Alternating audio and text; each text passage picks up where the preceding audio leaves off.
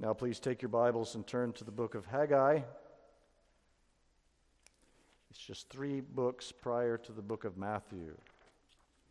Haggai. We are now in the post exilic prophets, men whom God raised up to minister the word to his people who had returned from exile in Babylon and in other nations.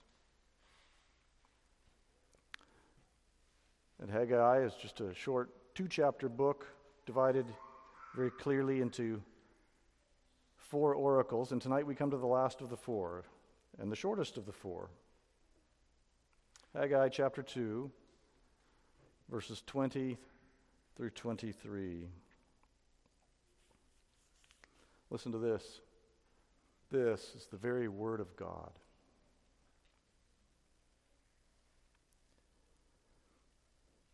The word of the Lord came a second time to Haggai on the 24th day of the month.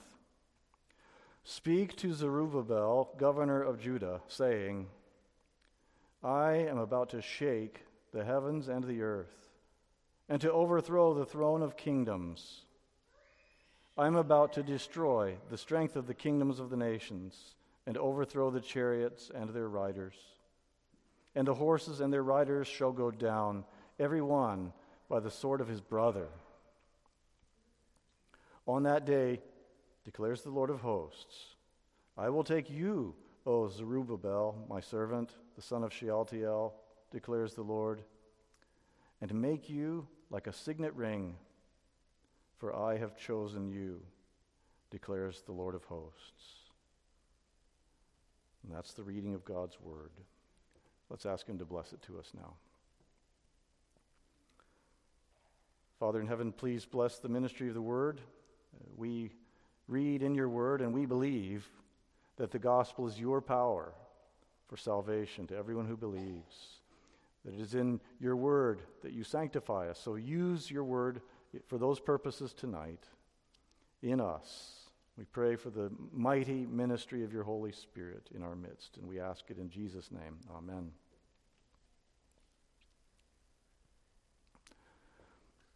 Saul, David, and Solomon were the only kings who reigned over all 12 tribes of Israel.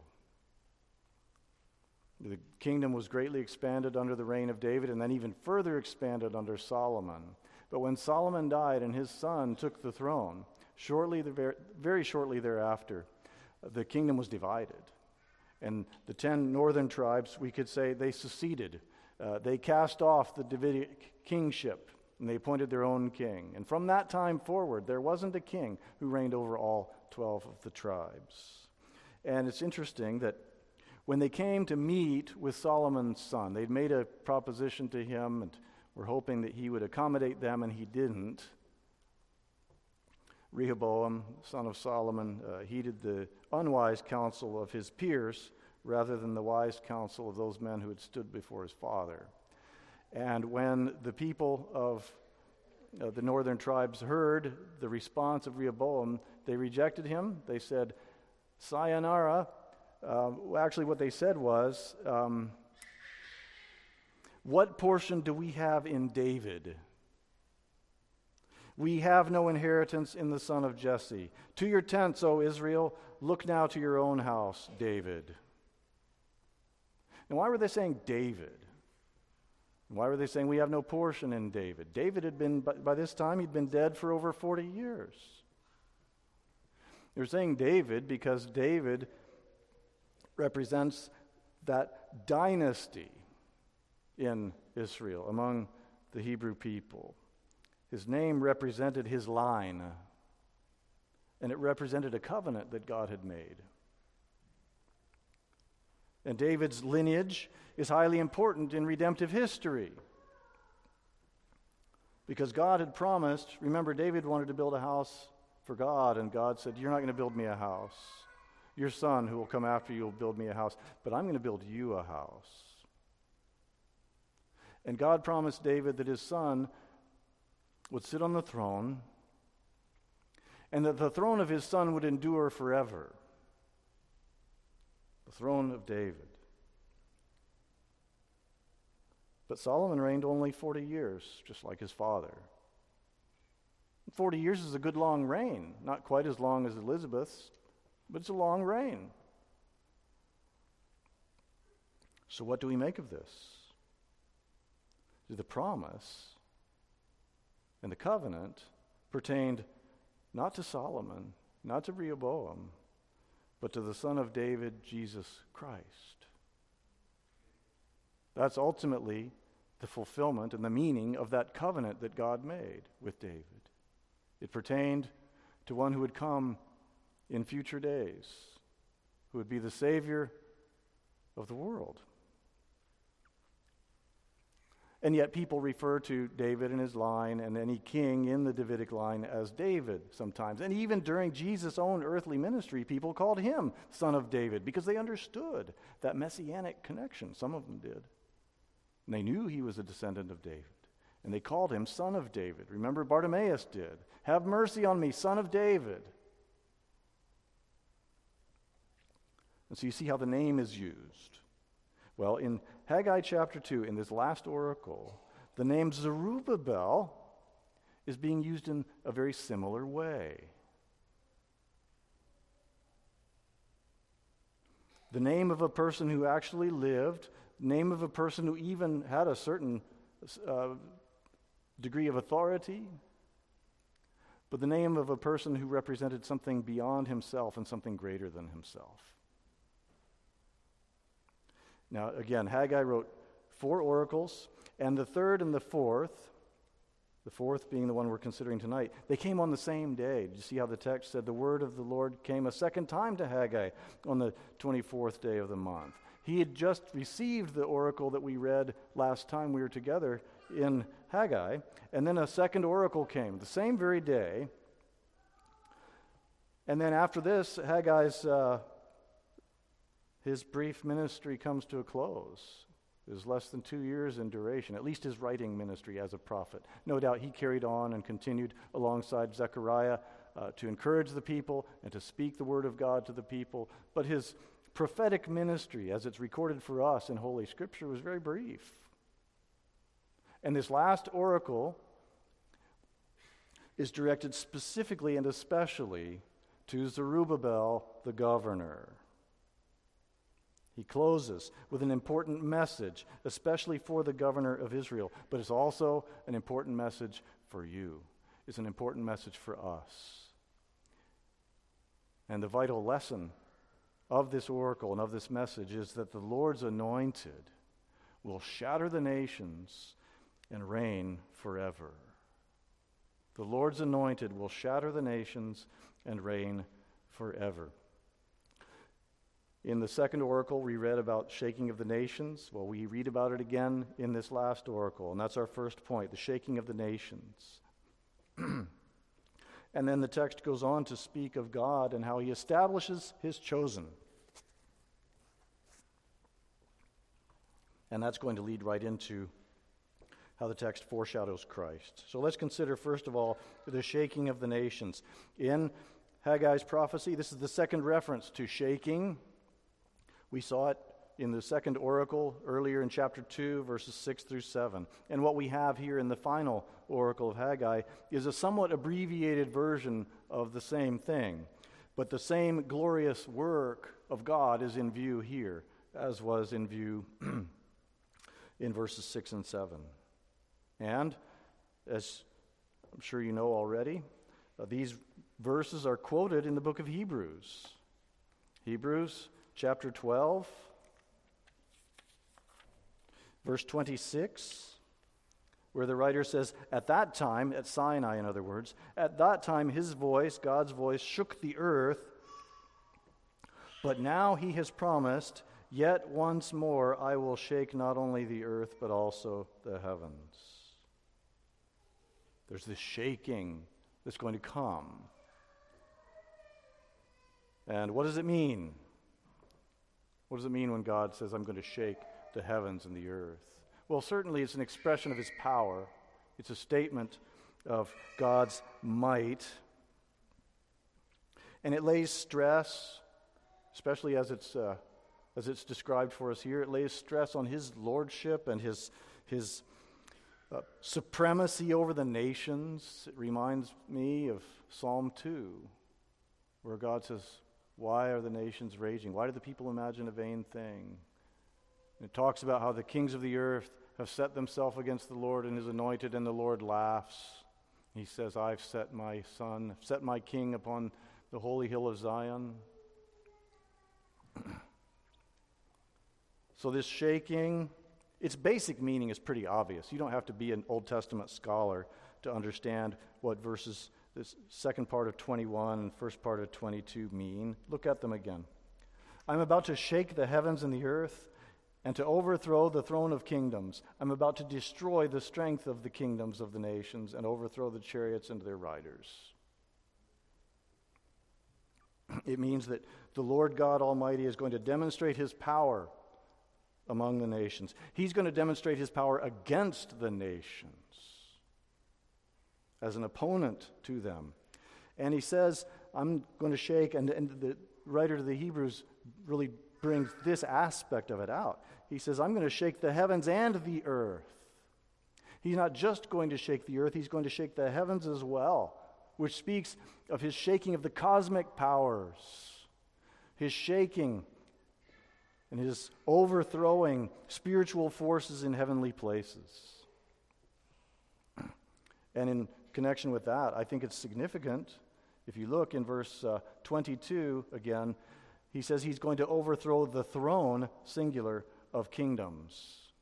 It's singular there in your ESV Bible. Most of the other English versions I consulted, it's also single, and it's single in the Hebrew. Speaking of one throne of the kingdoms, plural, which may very well be a reference to Satan's throne, his kingdom. God says, I'm going to shake it.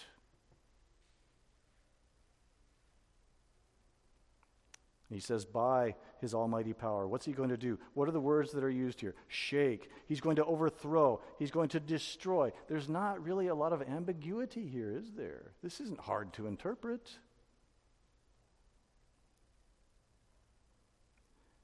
When he speaks of kingdoms, he's going to shake those, he's going to overthrow and destroy those. That refers to authority structures of all kinds, it refers to human governments. God says, I'm about to shake them. But he also speaks of chariots and riders. That's a specific reference to military powers. You know, when a government collapses, what happens? A lot of times the people who are in charge of the military come in and they take control. Well, that's not going to matter when God shakes the nations because he's going to shake all the military might of mankind as well. And how is he going to do that? He's going to use them to destroy each other. The horses and the riders shall go down, every one by the sword of his brother, it says. God's able to do that. He does it frequently. We read about it, for instance, in the book of Judges, chapter 7, when Barak and Deborah lead the people against the invading uh, nations. And, and it says that they, they turned against one another. Or, excuse me, no, that's Gideon, sorry. The Midianites that God sent Gideon against. They were so confused when, when Gideon, as 300, assaulted the, the camp of the Midianites. They were in such confusion that they, they turned on one another. God caused that. And something very similar happened when Saul was leading the Israelites against the Philistines in 1 Samuel 14.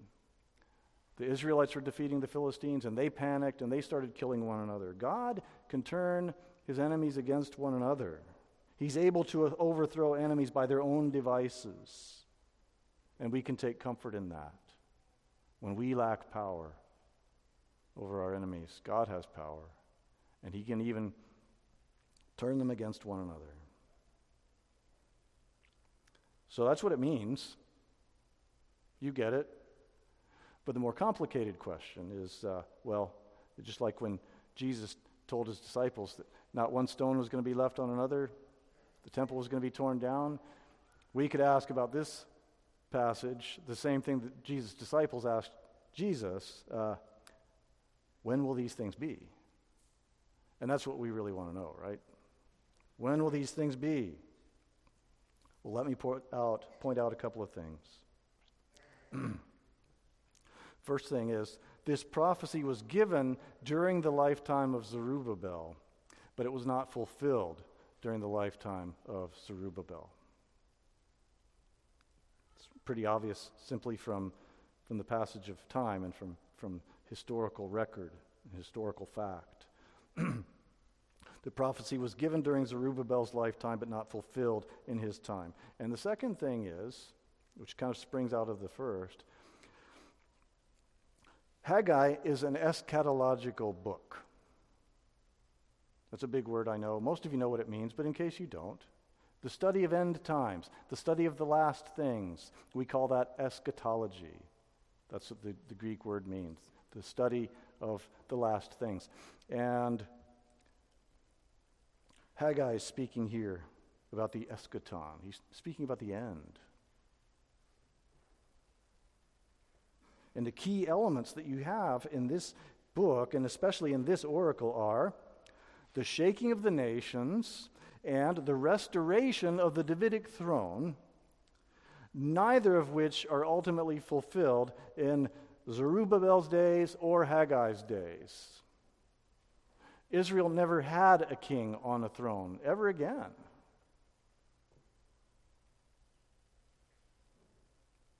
And Yes, some nations were shaken, but others rose up, right? Okay, so neither of these things, the shaking of the nations or the restoration of David's throne, was fulfilled in Haggai's day. But both are perfectly and ultimately fulfilled in the Lord Jesus Christ.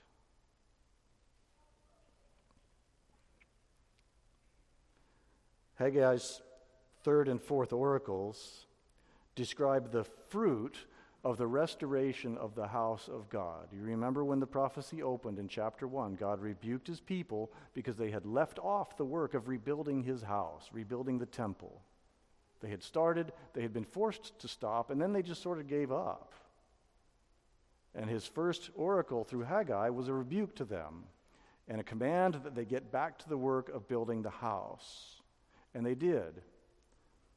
And oracles 3 and 4 describe what came as a result, or what comes as a result of the people's obedience and their restoration of the house of God. The third oracle, which is found in chapter 2, verses 10 through 19, the third oracle speaks of immediate things, things that did take place in Zerubbabel's day. Remember what God said? He said, Mark this day. It was like he was saying, Write this down on your calendar because from this day I will bless you. And he gives them that gracious word, that gracious promise. Okay, so the third, third oracle was about stuff that did take place in the days of Zerubbabel. But the fourth, which is the, the one we're looking at tonight, speaks of things that come later on. This oracle speaks of the last things. Think back to how the writer of Hebrews described it. The way he described it was God is going to shake the heavens and the earth, and everything is going to be shaken such that the only thing that's going to be left, or the only things that are going to be left, are things that can't be shaken.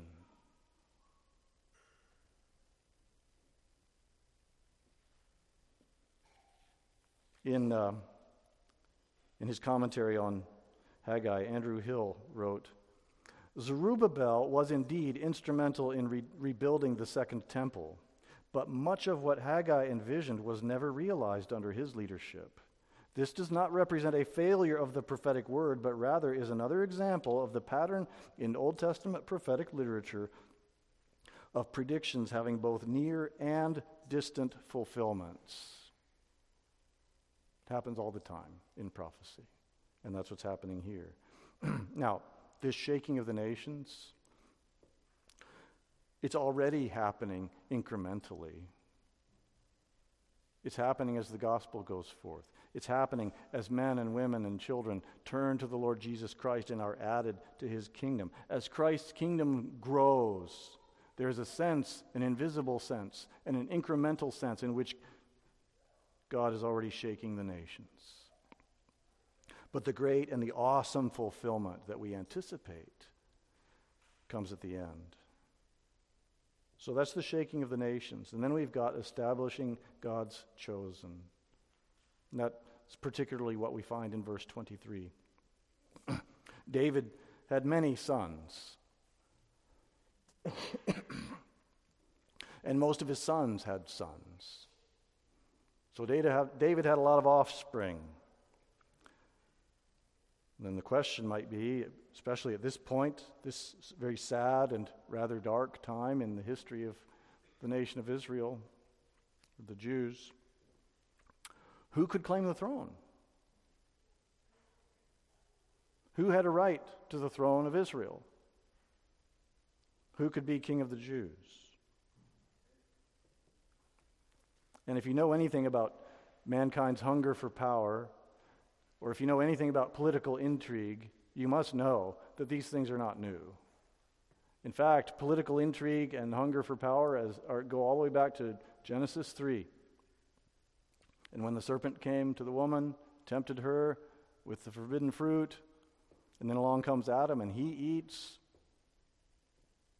bringing our race into ruin, bringing the curse. It was because Adam, whom God had appointed to be his vice regent, to be his governor on earth, decided, I want more. I want to be like God. And so he ate. now, when David was king, even while he was still on the throne, even while he was still healthy, his own son rose up against him and tried to take the kingdom away. Absalom, right? Of course, Absalom fell. But then, as David was advanced in years and incapacitated, basically, by the infirmity of age, another one of his sons tried to usurp and take the throne, Adonijah. So there's always, even when David himself was alive, there are people trying to take the throne away. So you've got to think that when Israelites, Jews, had returned from exile, and there's the land, and there's no king, someone who knew, I'm descended from David. Multiple people probably aspired to take the throne to themselves and become the king, claim rulership. And so God through Haggai, here in verse 23, kind of circumvents all that by declaring who, or more specifically, where the rightful line of the Davidic kingship should be drawn. Through Haggai, the Lord confirms the Davidic covenant through Zerubbabel.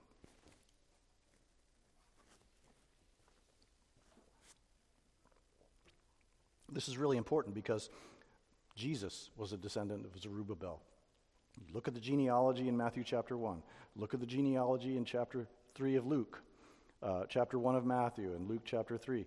Uh, you trace it, and you see the line, and Zerubbabel is in there. Zerubbabel, the son of Shealtiel. Jesus was descended from him according to the flesh. so that's important. It's also important because it shows us God knows there's a descendant of, Israel, a descendant of David in Israel, in the land. And it shows that God Himself is preserving and caring for David's line. Even in the midst of all the potential disruption of exile.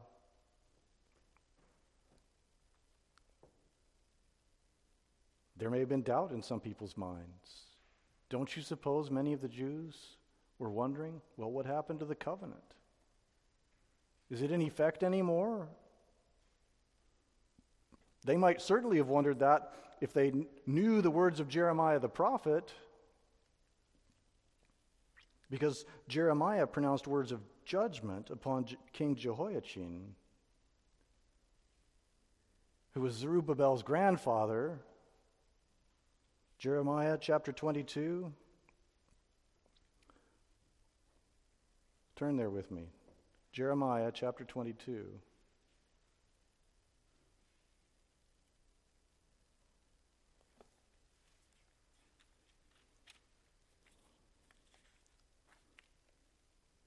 Verses 24 and 25.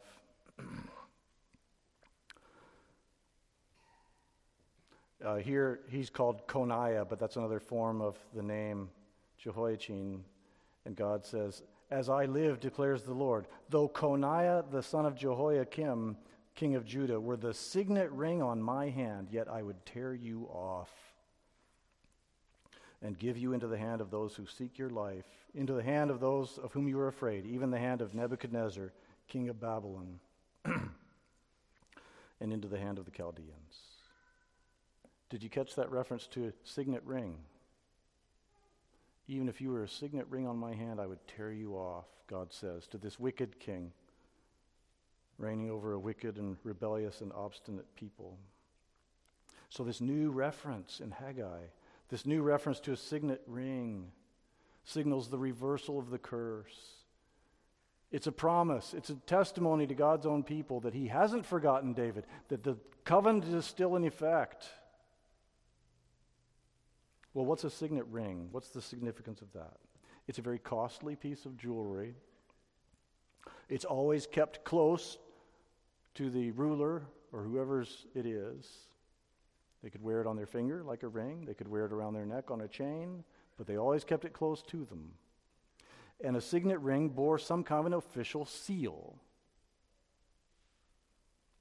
A seal that was a means of authentication we have boring ways of doing authentication. We enter a four digit PIN or something like that, or tell somebody our mother's maiden name. Kings in the, in the old days, they had a signet.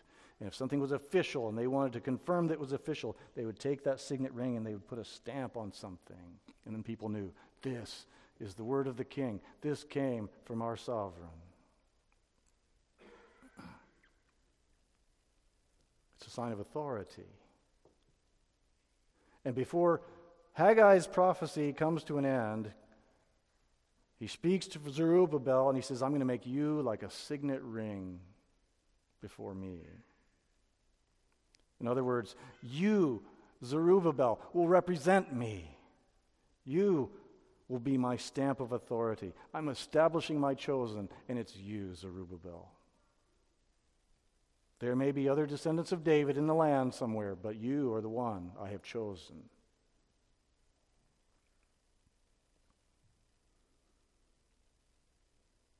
There are two key terms applied to Zerubbabel in verse 23. First of all, he's called my servant. And you can go back and look in your Bibles and see how many times God called David my servant. It also brings to mind the servant songs in Isaiah, which you know point forward to the Lord Jesus Christ. But my servant was a title that God frequently used of David. And then the other one is when God says to him, for I have chosen you. That's another thing that was frequently applied to David. God said, I have chosen David to be over my people. And those two terms are combined with reference to David in a couple of really key passages. One of them is uh, Psalm 89, verses 3 and 4 the messianic psalm, and it says, You have said, I have made a covenant with my chosen one. I have sworn to David, my servant. I will establish your offspring forever and build your throne for all generations. And then in 1 Kings 11, verses 34, God says, uh, this is with reference to Solomon at the time, I will make him ruler all the days of his life for the sake of David, my servant, whom I chose. So you see that idea of choosing and the servanthood. It's all bound up in David, and God is here applying it and declaring it in behalf of Zerubbabel. it's like he's renewing the Davidic covenant here. And you know, and God does that numerous times in redemptive history at key points. So, for instance, in Genesis, remember God came to Abraham, and he, he entered into covenant with Abraham and said, In you all the families of the earth shall be blessed. I will bless you and make you a blessing. And then when Isaac became the patriarch after Abraham's death, God renewed the covenant. And he declared the same things with reference to Isaac, so that Isaac and the whole, all the surrounding peoples knew that he was now the beloved and the blessed of the Lord. And he does, God does it again with regard to Jacob. Same kind of thing happens when Moses' ministry and life came to an end, and when Joshua was, was raised up to be Moses' successor. God made it clear that the spirit that had been upon Moses was now upon Joshua, and he caused Joshua to be glorified in the sight of the people. And it was Joshua who completed the work that Moses had begun. And I think that's what's happening here at the end of Haggai. This is a key point in redemptive history. And here, the Lord God Almighty is saying, My covenant. He's speaking to Zerubbabel, and he's saying, My covenant with David is upon you. The great um, Old Testament commentators, Keil and Delitzsch, wrote this With these words, the messianic promise made to David was transferred to Zerubbabel and his family among David's descendants and would be fulfilled in his person in just the same way as the promise given to David that God would make him the highest among the kings of the earth. The fulfillment culminates in Jesus Christ, the son of David and descendant of Zerubbabel. And that leads right into our last point foreshadowing of Christ. He's foreshadowed throughout these verses.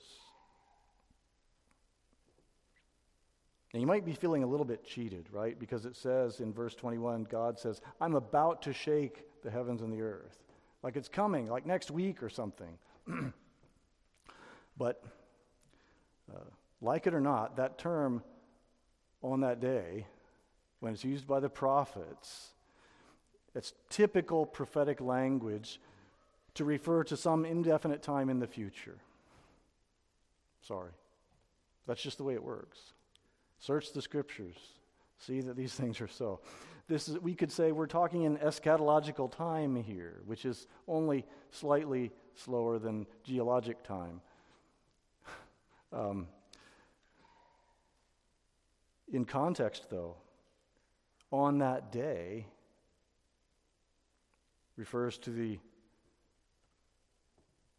same time frame in, in which the Lord is going to shake the heavens and the earth. Everything he's promising to Zerubbabel here is on that day. That's the great day when the Lord Jesus Christ returns to judge the living and the dead. That's when that final great cataclysmic shaking is going to occur.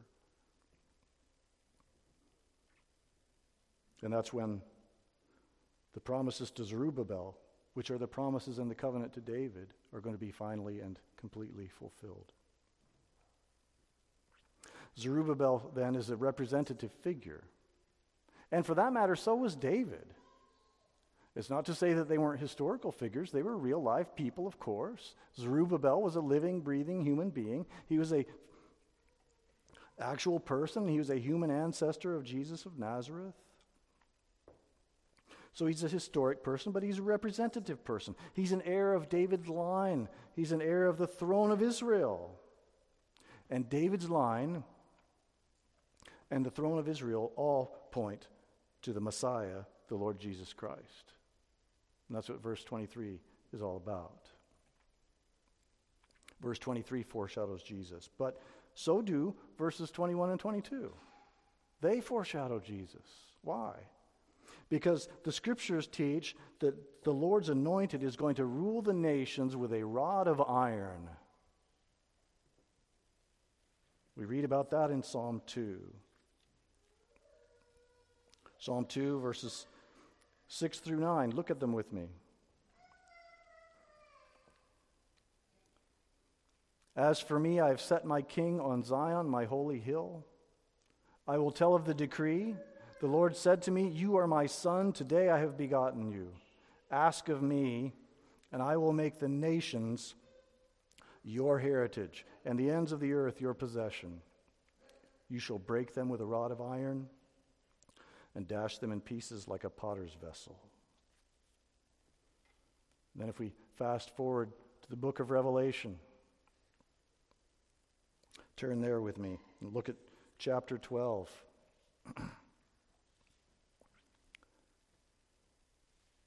You see that great vision of the woman and the dragon, and the woman is giving birth. And it says in verse 5 she gave birth to a male child, one who is to rule all the nations with a rod of iron. And then, chapter 19 of Revelation, verse 15. From his mouth comes a sharp sword with which to strike down the nations, and he will rule them with a rod of iron. Jesus is foreshadowed in those passages, and he's foreshadowed for us here in Haggai.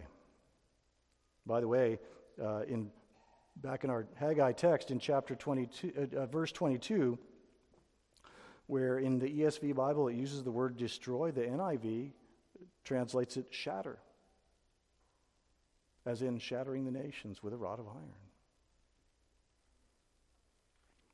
So the eschatological or the end times fulfillment of verses 21 and 22 take place incrementally, even now, through the advance of the gospel, but they culminate with Christ's return when he comes back.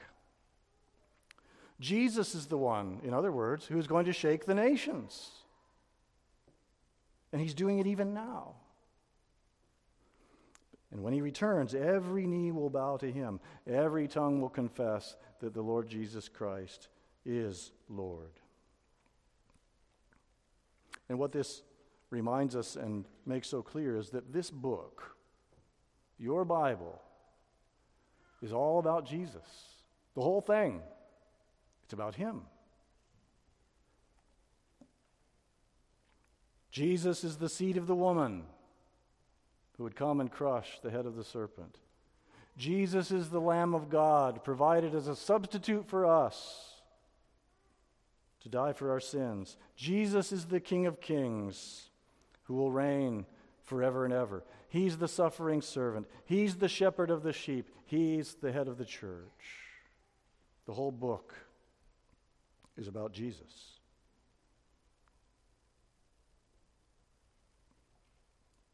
The restoration and renewal of God's kingdom will be fulfilled in Christ.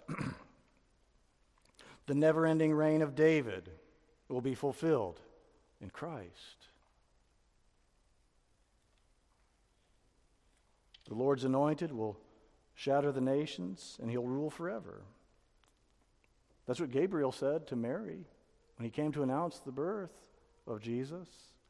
Gabriel said to Mary, The Lord will give to him the throne of his father David, and he will reign over the house of Jacob forever, and of his kingdom there will be no end.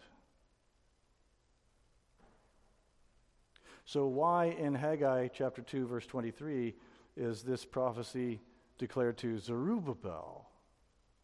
Why didn't he say David? Why didn't he use some other prophetic term to indicate the anointed one who was coming in the future? The reason he spoke specifically and by name to Zerubbabel is for Zerubbabel and also for you and me to know that God is working out his purposes now. He always has been. He's continually working out his purposes, even in our generation. It might not appear to be so, but he is building his kingdom.